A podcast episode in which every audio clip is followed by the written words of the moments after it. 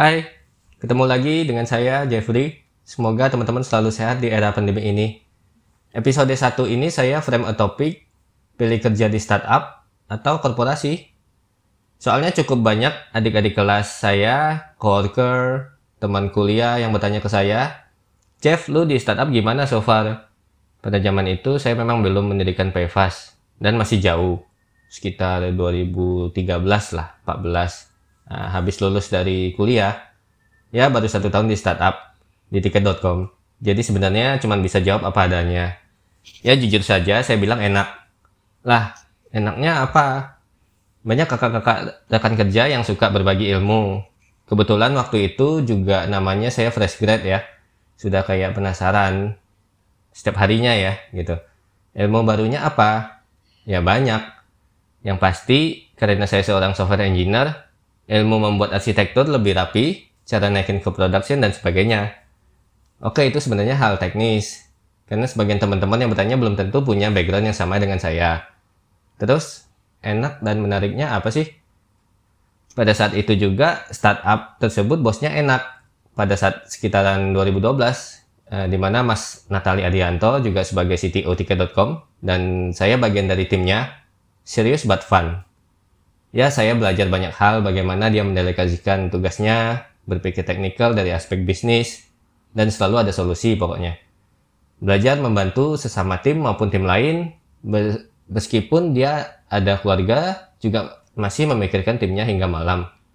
Pokoknya bonding dengan timnya menurut saya bagus deh untuk saya belajar sebagai pengalaman pertama saya.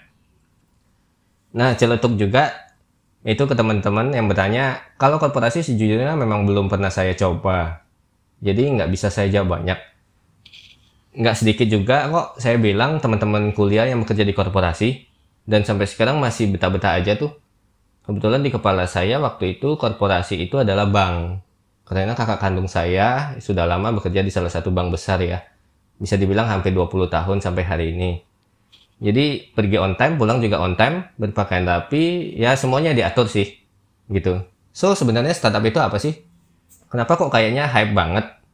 Oke, sekarang sekilas istilah startup ya. Sebenarnya istilah startup itu bukan hal yang baru lagi selama 10 tahun terakhir. Baru booming lumayan di Indonesia paling sekitar 2013 kalau nggak salah ingat. Ya 7 sampai 8 tahun terakhir kalau di US atau Amerika bahkan sebenarnya bisa dibilang era.com itu ya dimulai dari tahun 90-an malah ya udah jauh banget gitu.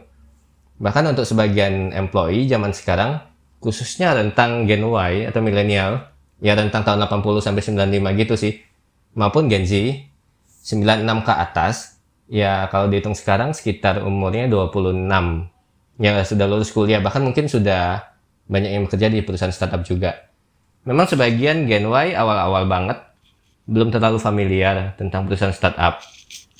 Ada faktor lain juga, apalagi bagi teman-teman perantauan ya, yang sebagian besar orang tuanya baby boomer. Saya pun perantauan juga dari Jambi, kalau nggak berlabuh di Jakarta, pasti knowledge tentang dunia startup sewaktu di daerah itu ya biasa aja sih, nggak terlalu berkembang dengan pesat gitu. Startup juga bisa dibilang kalau bahasa Indonesia-nya lebih dikenal perusahaan rintisan. Maksudnya rintisan itu ya baru dimulai dari nol, beneran nol, belum ada apa-apa. Ibarat kalau namanya mau membuat perusahaan ya ya tiga hal sih, masalah, ide, dan solusi yang dapat diselesaikan dengan teknologi pastinya. Sebenarnya ada satu hal lagi yang jauh sebelum itu, ya mimpi. Ada kutipan terkenal dari Walt Disney tapi apakah memang beliau yang mengatakan atau enggak, saya enggak terlalu mempermasalahkan. Bunyinya begini, if you can dream it, you can do it. Jadi pentingnya punya mimpi ya begitu. Mimpi aja dulu. Jadi kalau kamu memimpikan terus, maka timbul ke alam bawah sadar kamu. Dan kamu terdorong untuk melakukannya. Di sini saya bukan ahlinya sih untuk menjelaskan cara kerja mimpi, tapi ya begitulah analoginya kira-kira.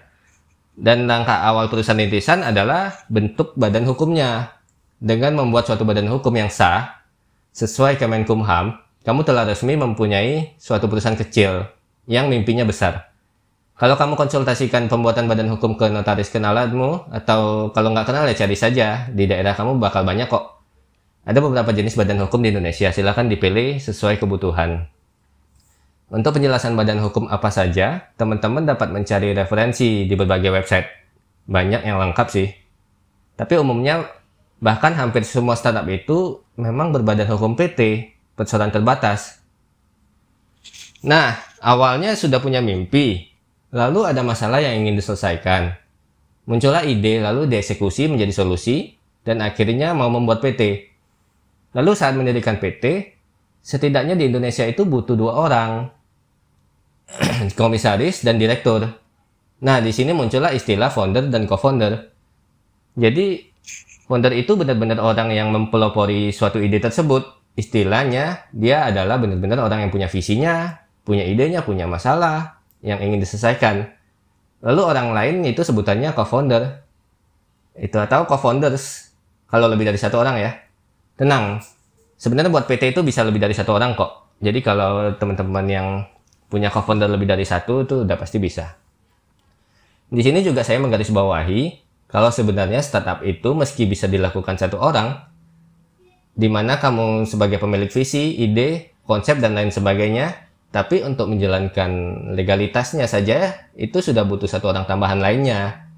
Secara fungsi juga, ya kalau kamu menjalankan sebuah perusahaan dari nol banget dan sendirian melakukan apa pun, marketing iya, sales iya, membuat aplikasi iya. Ya, kalau aplikasi bisa lah kita pakai pihak ketiga ya. Ya, jadi CS iya. Itu resiko gagalnya cukup tinggi. Meskipun ada kemungkinan berhasil. Oh ya, saya coba compile topik podcast tersendiri ya. Nah, kalau untuk masalah mencari, membentuk co-founder, dan sebagainya ya. Nanti terpisah saja. Jadi kalau ditanya startup itu apaan sih?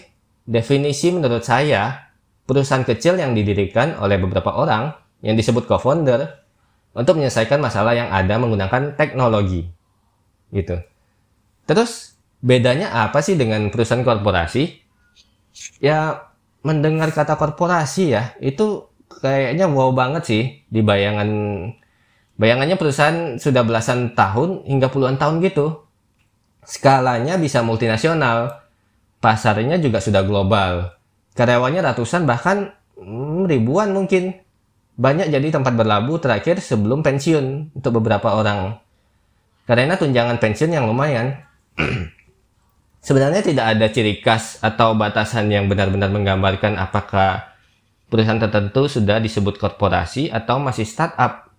Tapi secara kasat mata saja sudah pasti umur perusahaan jumlah karyawan meskipun ada juga startup dengan jumlah karyawan yang lebih banyak dari beberapa korporasi ya. Tapi masih juga banyak parameter lainnya bagi saya sebenarnya perbedaan hal paling mendasar itu lebih ke sustainability atau bisa dibilang continuity-nya. Barang apaan sih itu? Memang sustainability memang terdengar terlalu ilmiah. Tapi inilah salah satu kunci dari beberapa perusahaan korporasi multinasional yang berpuluh tahun masih berdiri sampai sekarang. Banyak wujud dari sustainability yang sudah berjalan, semisal struktur profit yang sudah jauh melebihi expense, melebihi pengeluaran perusahaan yang sudah bisa memberi suatu dividen kepada pemegang sahamnya baik private ataupun public company misalnya yang IPO di Bursa Efek di Indonesia. Ada juga cash flow, struktur hutang dan sebagainya yang sedemikian rupa yang menunjukkan daya tahan perusahaan. Bisa juga indikatornya adalah kapitalisasi market yang cukup besar. Bahkan kalau namanya perusahaan publik, ada juga istilahnya perusahaan blue chip ada juga sustainability dilihat dari sudut pandang prosedur regenerasi manajemen atau bahasa kerennya teman-teman uh, bisa dibilang BCM, Business Continuity Management. Dengan sejumlah karyawan yang banyak tersebut sudah tidak bergantung lagi pada pendirinya dan sudah survive dari beberapa siklus krisis kecil maupun besar. Lalu ada juga yang dilihat dari produknya. Sudah ada produk utama yang sangat dominan di masyarakat dan menjadi kebutuhan utama. Bahkan beberapa produk kadang menjadi top of mind di masyarakat. Mau apa ingatnya brand spesifik gitu. Malah brand tertentu sudah menjadi kata kata kerja, kata kerja sendiri di beberapa daerah di Indonesia atau belahan dunia mana pun. Misalnya mungkin sebagian masyarakat Sumatera Utara dibilang sepeda motor Honda. Kita yang kita tahu Rinso, ya sabun cuci ya Rinso gitu kan. Belum belum lagi brandingnya untuk brand di perusahaan gini biasanya sudah dihargai lebih mahal dari produk itu sendiri. Jadi sudah ada mekanisme di mana produk utama mereka tuh selalu diriset, dikembangkan, dan diinvestasikan jangka panjang oleh perusahaan. Soalnya meskipun mereka mengeluarkan produk baru, produk masterpiece mereka itu sendiri sudah pasti nggak akan tenggelam. Dan lain sebagainya. Jadi wujud sustainability perusahaan sendiri ada ilmunya sendiri sih di dunia keuangan yang saya sendiri mungkin belum terlalu mendalaminya. Jadi kebayangkan perbedaan startup dan korporasi. Gampangnya gini deh, startup boro-boro dituntut sustain dan punya profit yang bagus. Bisa kasih dividen bahkan jadi top of mind di awal, itu udah luar biasa. Yang penting produknya banyak yang pakai dulu. Bisa menyelesaikan masalah masyarakat dan bisa survive saja sudah bagus. Apalagi bisa bertahan hingga belasan puluhan tahun. Sebenarnya kalau mau mencari pengalaman ya, nggak ada tuh pilihan yang yang salah sebenarnya e, mau di startup ataupun di korporasi sudah pasti masing-masing pilihan ada kelebihan dan kekurangan. Contohnya gini misalnya kecenderungan dan dari keluarga turun temurun sudah mengenal baik korporasi tertentu ya. Jadi tinggal dipilih. Jadi mereka pasti dipilih sih. Uh, maksudnya bukan cuma gaji dasar doang. Ada tunjangan-tunjangan jaminan hari tua pensiun dan sebagainya. Maka ya sudah pastilah korporasi pilihannya gitu atau biasanya pilihan dari yang baru lulus, belum ada pengalaman, dan lihat tren terkini lagi bagus-bagusnya untuk join ke startup, ya monggo. Ada juga benefit, apalagi kalau di startup yang masih kecil, ada kesempatan gede bareng, syukur-syukur bisa dikasih saham.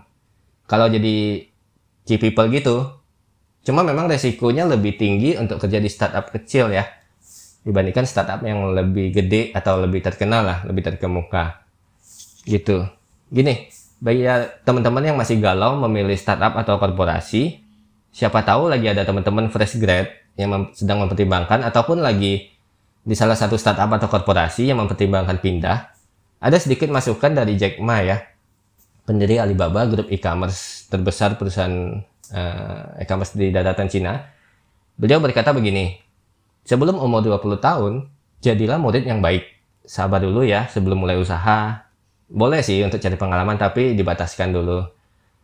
Hingga umur 30 tahun, uh, sebaiknya kamu mencari mentor, cari bos yang menurut kamu bisa belajar banyak hal. Mindset yang penting di sini. Mindsetnya adalah bukan perusahaan mana yang mau Anda tuju. Perusahaan besar sebenarnya bagus untuk mengerti proses. Sedangkan perusahaan kecil, Anda bisa belajar banyak hal secara detail.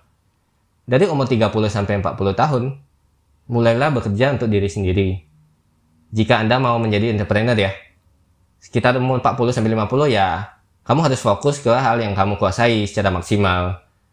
Sudah agak terlambat sih kalau kamu ingin menguasai skill baru, kecuali kamu memang fast learner ya. Nggak ada masalah juga. Fokus kepada hal yang kamu ahli. 50 sampai 60, kata Jack Ma, kerjasamalah dengan anak muda ya. Karena pada umur ini mereka biasanya melakukan dengan lebih baik daripada kita. Daripada kita yang berumur 50 sampai 60 misalnya investasi ke mereka. Pastikan mereka bagus secara teknikal, secara attitude, ya etos kerja dan sebagainya. 60 ke atas, eh, ini menurut Jack Ma ya, nikmati hidup, bersantai di pantai. Karena sudah terlalu terlambat untuk Anda untuk berubah ya.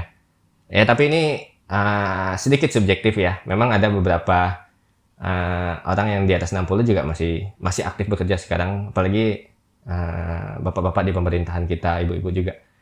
Ya namanya masukan memang tidak sepenuhnya Anda patuhi juga. Saya suka dengan apa yang beliau katakan sih, tapi nggak sepenuhnya sesuai juga sih. Silahkan dikritisi aja di kepala teman-teman.